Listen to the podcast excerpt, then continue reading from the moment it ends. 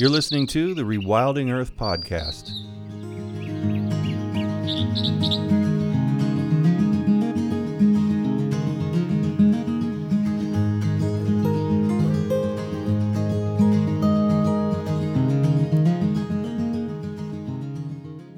The Rewilding Earth podcast is supported by businesses such as Patagonia and Catula, the Weeden Foundation, and listeners like you. If you love the work Rewilding is doing, please consider donating at rewilding.org. And be sure to subscribe to the podcast while you're there. Tyler Socash is the Adirondack Mountain Club's Outdoor Skills Coordinator. The day after completing his master's degree at the University of Rochester, Tyler embarked on a 7,000 mile through hiking immersion into wilderness. He joined the Adirondack Wilderness Advocates as an activist to promote the intangibles of wildness and their benefits to humanity. In 2017, Tyler put his through hiking skills to the test as he carried over 1,800 petitions, 47 miles, in 24 hours across the wildest remaining landscape in New York to advocate for wilderness protection. In an effort to meld humor with conservation efforts, Socash also created and co hosts Footstuff podcast, which spotlights outdoor adventure, antics, and activism around the country. You can check out all of Tyler's wilderness adventures through his Twitter and Instagram account, at Tyler Hikes. And if you want to experience a heaping dose of hope for the future, check out Tyler and Friends podcast, where you'll experience a level of energy and excitement for hiking and wilderness that is quite refreshing. Without further ado, we start today with Tyler giving us some background on what it's like to grow up in the Adirondacks. The Adirondacks, Jack, are believe it or not, most people don't know this. They are the largest. It's the largest protected land area in the lower 48 states. It's the only park in the world that I'm aware of where non park employees are allowed to live inside of the park itself. So there are 103 communities in the Adirondack Park. I grew up in Old Forge, New York. My parents still live there. Uh, and you know, growing up in the Adirondacks is a it's a it's an it's a special honor because you've got you know 30,000 miles of brooks, rivers, streams, nearly 3,000 lakes, plenty of hiking trails, of course, and a lot of indigenous wildlife that kind of add to the natural charm of what is the Northeast's wildest place. The Adirondack Park, you know, outside of those communities, it does have um, what's called New York State's Forest Preserve, which is our land that's protected both in the Adirondacks and the Catskill Park, further down along the Hudson River Valley on its way towards New York City. Uh, it's protected as forever wild. Uh, half, about half of the forest preserve is motorized wild forest. So, you know, anyone could drive their motor vehicle there and explore readily. And then the other, about the other half, just a little bit under half of the forest preserve is uh, wilderness. So you've got motor free opportunities and the requisite silence, solitude, and remoteness that comes with it about 20% of the Adirondack Park is classified as wilderness. You share something else in common with uh, with John Davis. Uh, you also did a mighty quest. Can you tell us a little bit about that? Yeah. So you know, uh, growing up in the Adirondacks, I became quite accustomed to camping, hiking, going out on long adventures into the woods. And I remember I was at this impasse in my life when I thought I was going to need to buy a car. I was living actually in Rochester, New York at the time, at the end of college, and just starting my master's degree. And I remember we were hit by Snowmageddon. Uh, Ralph Wilson Stadium, or the New Era Field that the Buffalo Bills play in, was buried in snow during during this November snowstorm in 2014. And at the time, even though Rochester didn't get nearly as much snow as Buffalo, I was still walking six miles to my internship um, or you know taking the buses when they were available to get back to school and it, it wasn't sustainable so i thought i might need to buy a car and i was going to buy a 2015 Subaru Crosstrek, a tangerine one, Jack, with a sleek interior and a high clearance. But instead, I used those earmarked dollars, and on on the I was on the cusp of, of buying my first car at 28 years old, and uh, instead I decided to use that money to go on a 7,000 mile through hiking journey that absolutely changed my life and now has inspired me to become a, a, strong wilderness advocate.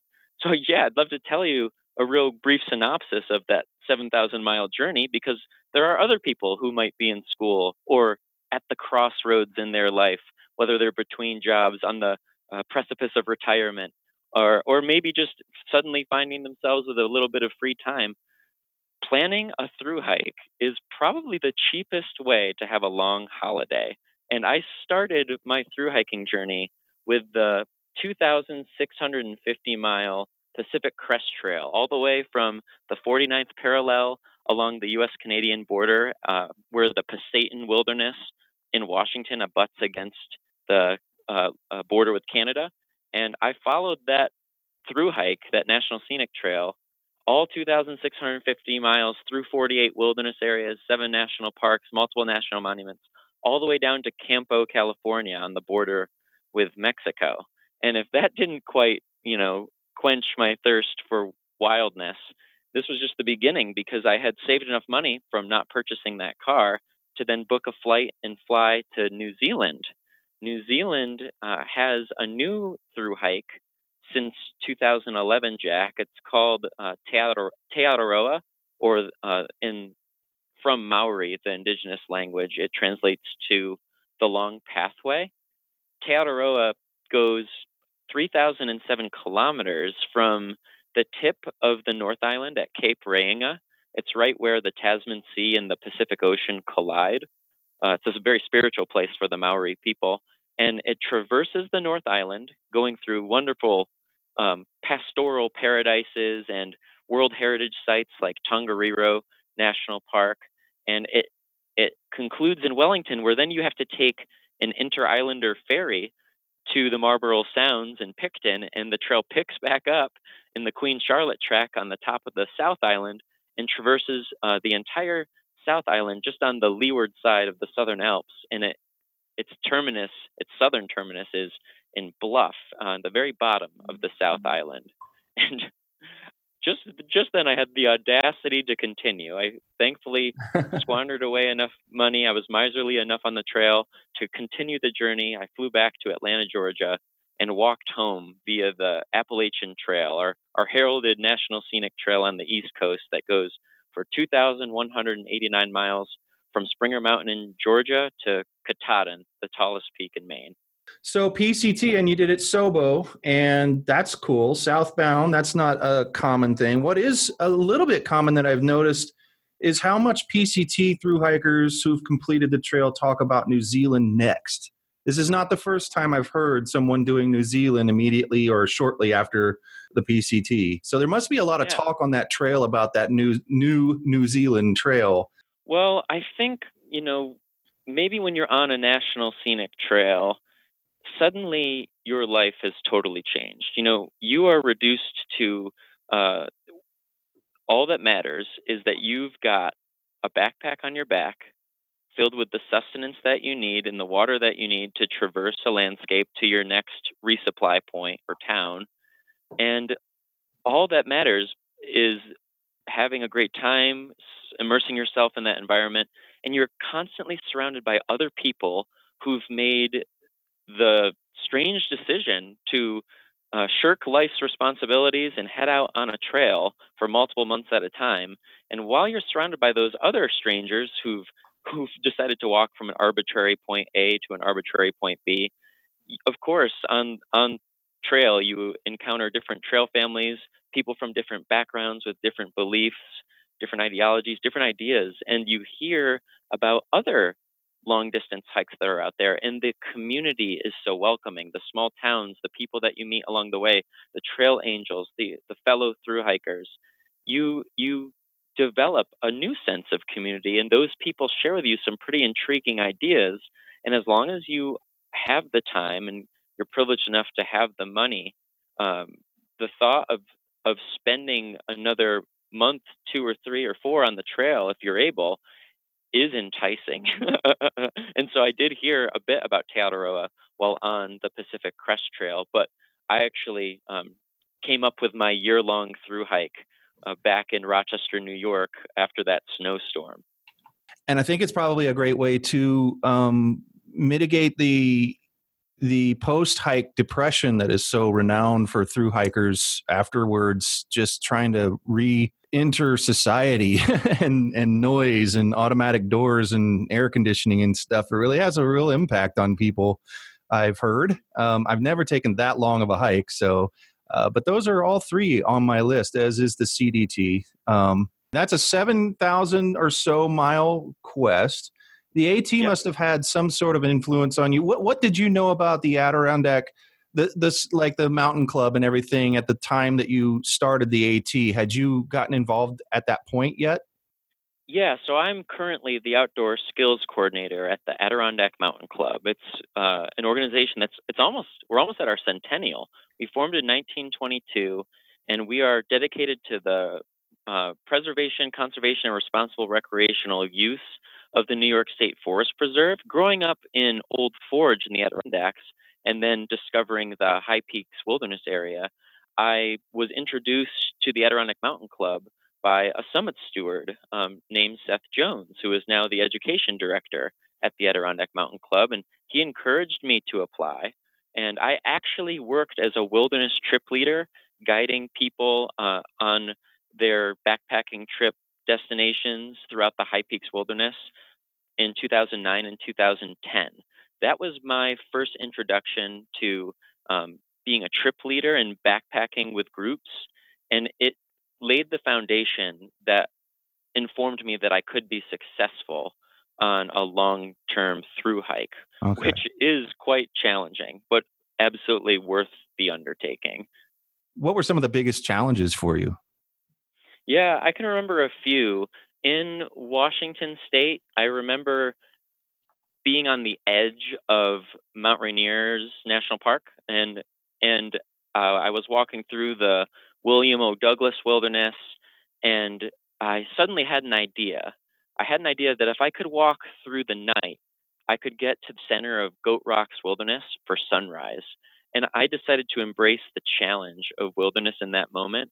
I pushed through the night and I, I made it, uh, and I could see Mount Rainier further away now to the north northwest. I could see Mount Adams uh, to the southeast, and I could even see Mount St. Helens uh, looming in the distance in the southwest with its top third uh, blown to smithereens. Hmm. And I felt totally, totally enraptured by wildness.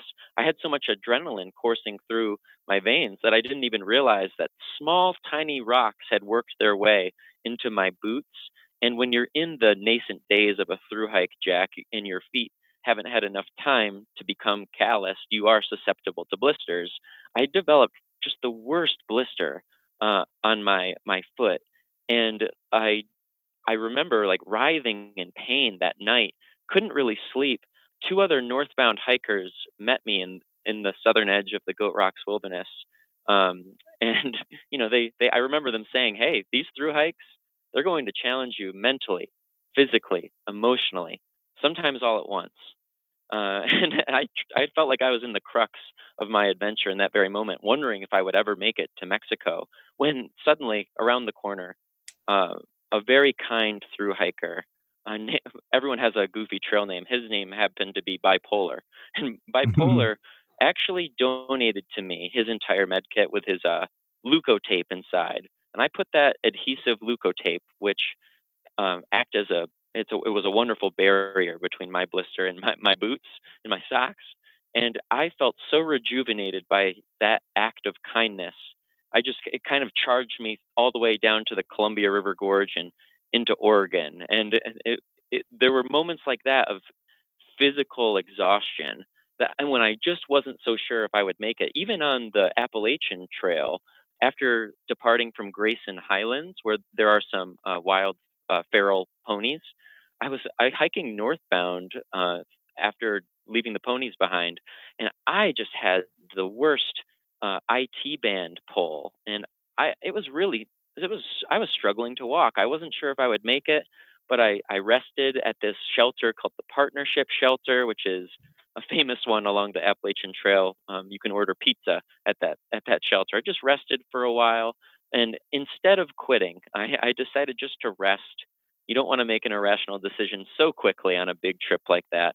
I took some time for my body to heal, and I was back out on the trail in no time. Um, so there were some moments of uh, physical exertion that I had to push through, of course, on a on a trail like that. There are also long stretches where you're, you know, you experience that solitude, and it's a welcomed change, but for some, that's a challenge. And, you know, I was pretty fortunate in my 7,000 mile journey. Um, out west now, they're having such a big problem with uh, Oh wildfires. yeah.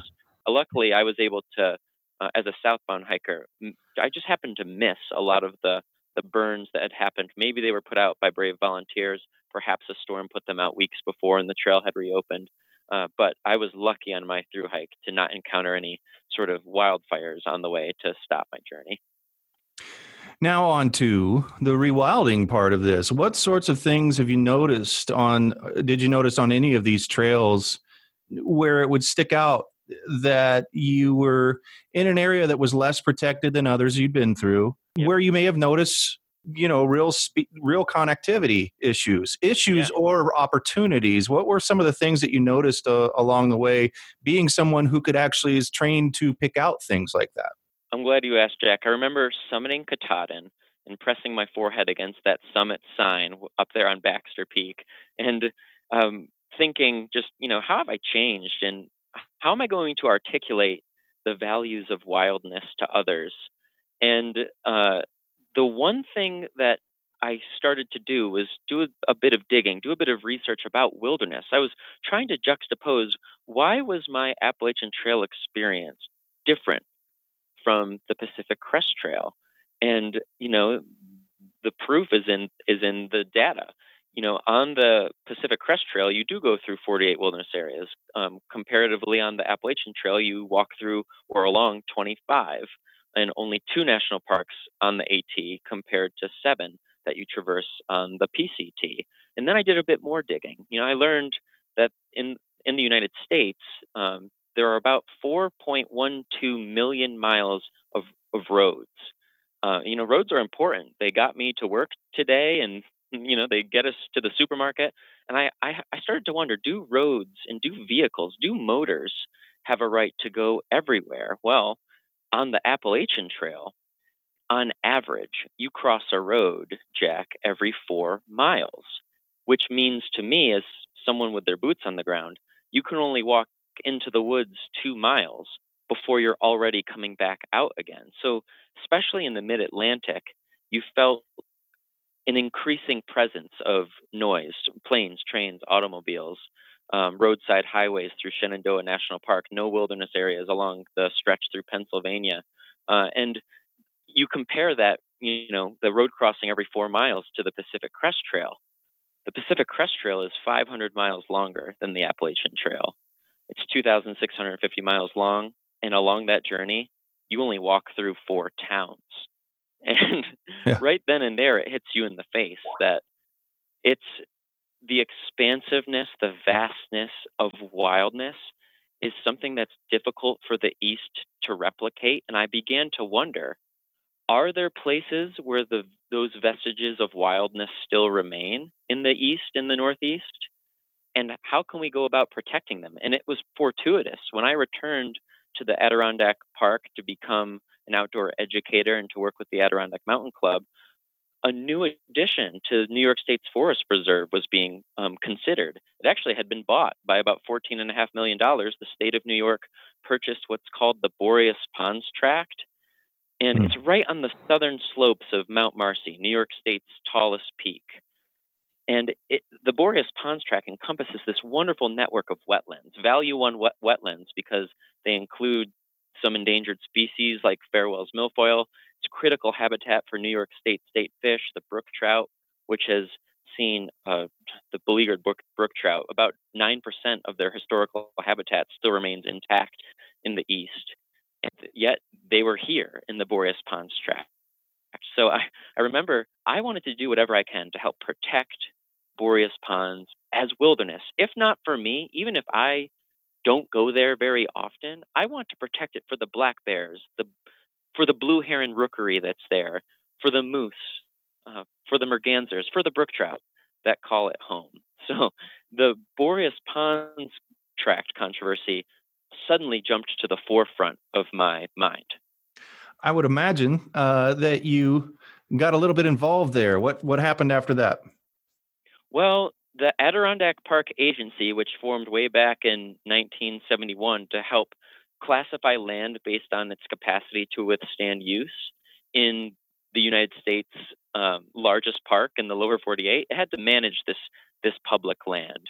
And what is this public land going to become once it leaves private hands and goes into public lands? Is it going to be a wilderness area, um, motor free, untrammeled? Is it going to be wild forest, which is what a majority of the forest preserve is, where you can drive your car up to a picnic spot, spot or snowmobile through the forest preserve?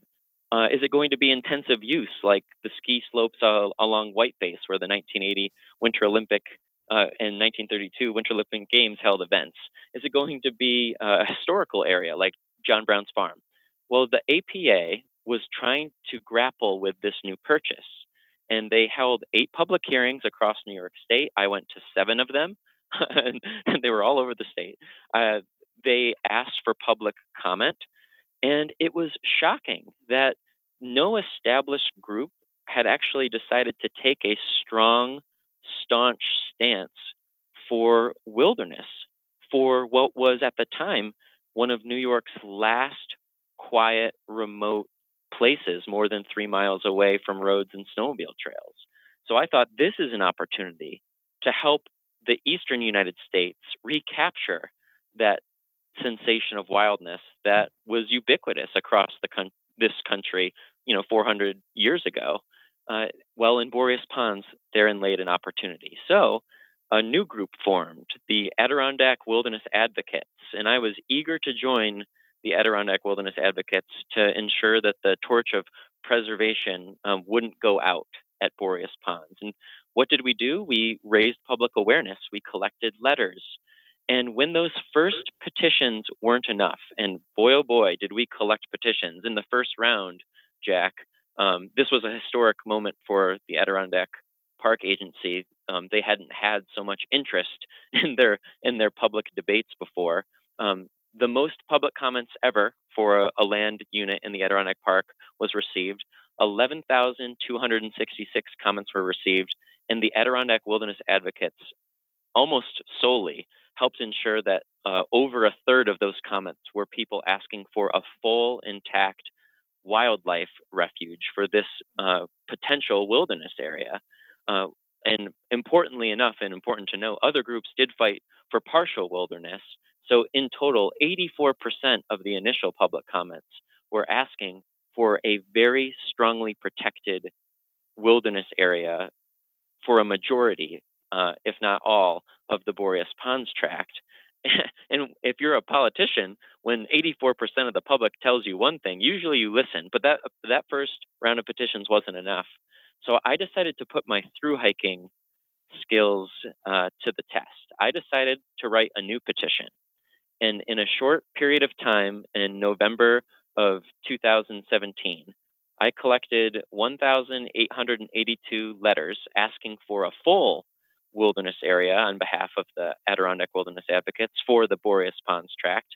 Um, and I decided that on one day in November of 2017, I would walk 47 miles and arrive at the Adirondack Park Agency from the Boreas Ponds Tract with the very letters that were begging those um, park agency officials to, def- to defend this last remaining uh, vestige of wildness as wilderness and it was one heck of a walk, Jack. oh yeah, I bet. I I saw. Um, uh, Dixie is one of the, my favorite PCT uh, hikers, and she uh, took a bunch of different challenges on her hikes, and one of them was a 24-hour challenge where you hike the entire 24 hours. Um, but she didn't stop at 24 hours. She then got it in her head that she wanted to set her own personal record for the most miles hiked without stopping. And she went like wow. 60, I think it was 68 miles. And uh, and film the whole thing. So you got the. You can find it Dixie PCT uh, on YouTube. But that that you just sent chills because it reminded me of that story. And I'm thinking she wasn't carrying 1,100 letters on her back at the time. She's an, a very ultralight hiker. She would have complained mightily. Um, and the other thing that, that occurred to me as you're talking is there's got to be something that's not in the water. A lot of people say there's something in the water. I think that's what makes everybody else um, so hard to get to sign letters and petitions and things everywhere else because uh, 84% and that level of activity um, it just makes sense why the adirondacks the whole complex is so well protected so big there yeah. really is something not in the water there. It's a crystal clear water. Maybe people are thinking yeah. crystal clear. Uh, Speaking of the water, I mean, the whole point of the walk was to kind of show the people of New York and the people worldwide that, you know, the Adirondack Park is a world class resource and wildlife refuge. It's also a great place to visit, of course, for humans, but selflessly, it's a place that deserves to exist because it's really important. Those innate powers of uh, that nature exudes just they they you can't help but feel it at Boreas Ponds, which is that complex is the largest high elevation wetland complex in the state of New York. You only have one Boreas Ponds tract. And for a state that has over 96% of its land, you know, you're able to drive across. Um, this last 4% that is protected as wilderness, really important that we protect it. Um, the Adirondack Park was founded in 1892 because of its world class watershed. Uh, the waterways of the Adirondacks are they they're basically they were not just important for the people they were important for New York's economy. Um, the viability of the Erie Canal is one of the main reasons why the New York State Forest Preserve was created. So there there are um, financial, spiritual, uh, recreational reasons why we wanted to see this watershed protected as wilderness. And definitely walking through there, you feel its power. What about the walk itself? Did you inspire yourself or others to continue these, uh, as you call them, wilderness walks? Yeah, so this wilderness walk was to serve a purpose. It was to say that if we allowed the Boreas Ponds Tract to become a weaker, a weakened area and allow motorized recreation all the way to the center of the high peaks, we would really be taking away an opportunity for spiritual rejuvenation, for opportunities that are increasingly rare to find in this country, for silence, solitude, remoteness. Um, and th- those are all from a human perspective. Just on my walk itself, I saw black bear tracks in the November snow, perfect stepper traps tracks, most likely a, a red fox down by the ponds themselves. Of course, marten and snowshoe hare tracks were everywhere. So I, w- I was just reminded, even in you know what was becoming the dead of winter that November, it was very cold, um, lots of snow on the ground. Uh, I I saw signs of wildlife everywhere, and that's that reminded me how important it was to protect that area of wilderness. If I could do that whole walk, 47 miles in a day, that experience would be cheapened for future generations of Adirondackers who would hope to find in an increasingly populated and developed world those areas where they could really escape from it all and you know leave the rat race of life behind for a bit and find those vestiges of wildness. So I, I decided to set out to prove that point. The walk was very difficult. It went i bushwhacked the first two miles to avoid roads and then I went around the Boreas Ponds tract up and over the shoulder of Mount Marcy, New York State's highest peak, to Lake Tear of the Clouds, which is the highest pond source of the mighty Hudson River, and then down through the valleys and reconnecting with the Northville Placid Trail. And Jack, I'll never forget, it was around midnight at the time. I'm walking along um, the shoreline of Hunter Pond, just passing some rock precipices, when a sheet of ice broke and smashed on the trail in front of me. And it just sent a, um, a rush of adrenaline through my veins. And I was so mad at the, uh, first off, I was tired. My back ached, my legs quaked. Uh, I felt angry that other state agencies weren't fighting to protect the inherent wildness of that currently remote place. I felt angry that I only had 1,882 letters in my backpack. I desperately wanted more. And just then, as I'm going up the roaring brook a few miles later, in the snow, I see tracks of megafauna. I see moose tracks. And it's once again, it, it, it brought me back to a point of homeostasis in my mind where I thought, yes, this is why we're doing this. This is why protecting the remaining wild spaces that exist in the Northeast is important. It's because we share this landscape with other species that call this place home. It's not just a gymnasium for these animals. This is their home. And I I felt like protecting wildlife connectivity in on the southern slopes of the high peaks in the largest high elevation wetland complex left in New York, this was the perfect place to, to defend wilderness. And when I emerged from the, from the woods and did a six mile road walk, I was pleasantly surprised, Jack. I wasn't alone. I was surprised by other Adirondack wilderness advocates, many of them Adirondack Mountain Club employees, who met me uh, along Route 86, and then we walked together and carried that backpack. We shared that backpack and we lifted that torch of preservation, that backpack filled with letters, and put it in front of the podium at the Adirondack Park Agency for their meeting at 8 a.m. the next morning. We made it just under 24 hours as a group, and it was quite a testament and a stand for wildness that perhaps hasn't been seen in the Adirondacks in, a, in, a, in quite some time. About half of the Boreas Ponds Tract was protected as wilderness, the other half was designated as a motorized wild forest. The unfortunate outcome, while it seems like a compromise, is that uh, we just lost one of the last places in New York State where you could be five miles away from a road or snowmobile trail. That no longer exists by Boreas Ponds, but at least the ponds themselves and the north, the the areas north of the ponds towards Mount Marcy was added to the High Peaks Wilderness.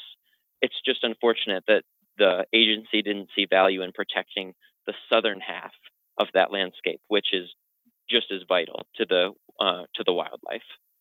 You've been on quite an adventure so far in life. I imagine you have something in front of you that uh, speaks of more adventure. Can you tell us a little bit about your plans going forward from here? I just was fortunate enough to be selected as a Chileno visiting artist and activist uh, last year, January of 2018, something magnificent happened in the country of Chile.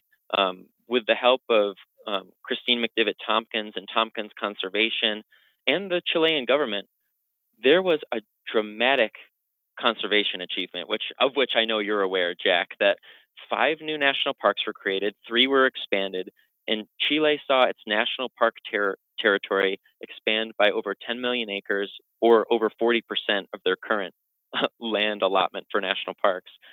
There has been a gigantic rewilding effort laid in front of us in Chile. And now Chile is the leader of conservation in the world. Like that is quite the feat. And so, you know, almost a year to the day of uh, the president of Chile and Kristine McDivitt Tompkins um, striking that deal and signing that into law. Uh, now I've just booked a ticket to go be a part of the Chilango Visiting Artists and Activists program to visit a few of these newly created national parks. The one that I believe I'll spend the most amount of time in is Patagonia National Park in the Aysén region of Chile. It's way south of Santiago, but uh, north of Torres del Paine. And I'm excited to see it. I hope to go into um, I'm really hoping to go in, into Cerro Castillo National Park too. Uh, Tom Butler from Tompkins Conservation uh, gave me some advice that I should definitely check out that. So I want to see that while I'm down there. I'll be spending a few weeks exploring these newly protected areas in Chile, hopefully to then be inspired to protect more land in the northeastern United States and beyond, uh, where I live. So I'm I'm excited for this opportunity and a little bit nervous, to be honest. You're very John Davisy in a lot of ways, and I know him better than you, but I do know that he can't be stopped and he's just got to go go go and the world benefits from people like you so thank you so much well, for for, yeah.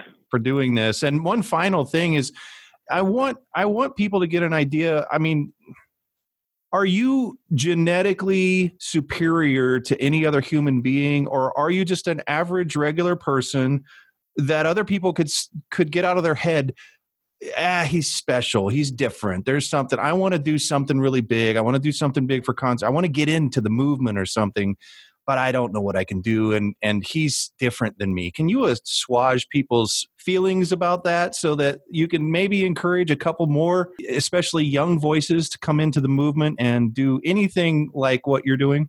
Well, first off, for the Adirondack Mountain Club, uh, when I guide trips, I'm guiding 70 year olds up New York State's tallest peaks. And they're not always in the best of shape, although I make sure they're in good health And we are able to have a safe and successful adventure. And sometimes, sure, we have to adapt our itinerary to best fit the members of the group. But I've taken so many people out who haven't been walking since the 1970s, and they are so enthused to get outside again. So even if you are caught up in the rat race of life and you have had kids and you've had responsibilities laid at your feet that have prevented you from getting outside as much as you would like, you can start small. I always tell people there's no way that you could run a marathon without first finishing a 5K. So the first thing you can do if you want to get back out there and plan a big hike is to just plan something small. With those little successes will also come small failures and you can learn from those failures and get the 10 essential gear items in your pack. Learn about leave no trace hard skills and ethics to recreate responsibly. You could take a map and compass class to reintegrate yourself with the wildness of nature. And slowly but surely, you'll be on a big adventure too. These trails are open for anyone. And the, the, the thing I'll say is, I just, akin to what John Davis does with his walking, I thought, what's a little walk I could do in the Adirondacks to underscore the importance of wildness? And this is something anyone could do. I thought about um, actually once on a return trip from Vermont, I saw a bobcat by Lake Champlain. And I was reminded of John Davis's efforts to create a split rock wildway from Lake Champlain to the high peaks and how important wildlife corridors are. I thought, what if I walk from Lake Champlain to the high peaks of New York? So I tried and I looked at a map and I thought, well, there's a lot of private land, so unless I road walk, I can't do it. So I put little pieces together. I saw, well, I could go down to Willsboro Bay at the the state launch and see what it would be like to be a duck there. And then I drove over to Rattlesnake Mountain, about a one and a half mile trail overlooking the Lake Champlain Valley, gorgeous. Went over to a small fire tower mountain um, on a separate trip and and hiked a little one and a half mile hike to the top. Great view. And piecing together this walk, I was able in small bits, little bits that almost anyone can do who has basic fitness and is able to get out of their armchair, um, which is a privilege and is a luxury, and we shouldn't take it for granted. If you can get out for a little walk, just seeing these little wildlife corridors, even from their edge, gives you a bit of perspective and maybe an appreciation of how important protecting those remaining wild spaces is. Thanks so much for taking the time to be on Rewilding Earth. You're welcome. No problem at all. Thanks for listening to the Rewilding Earth podcast. Be sure to visit rewilding.org to subscribe so you don't miss past and future episodes. And while you're there, please consider supporting Rewilding by making a donation or subscribing to the Rewilding Earth newsletter.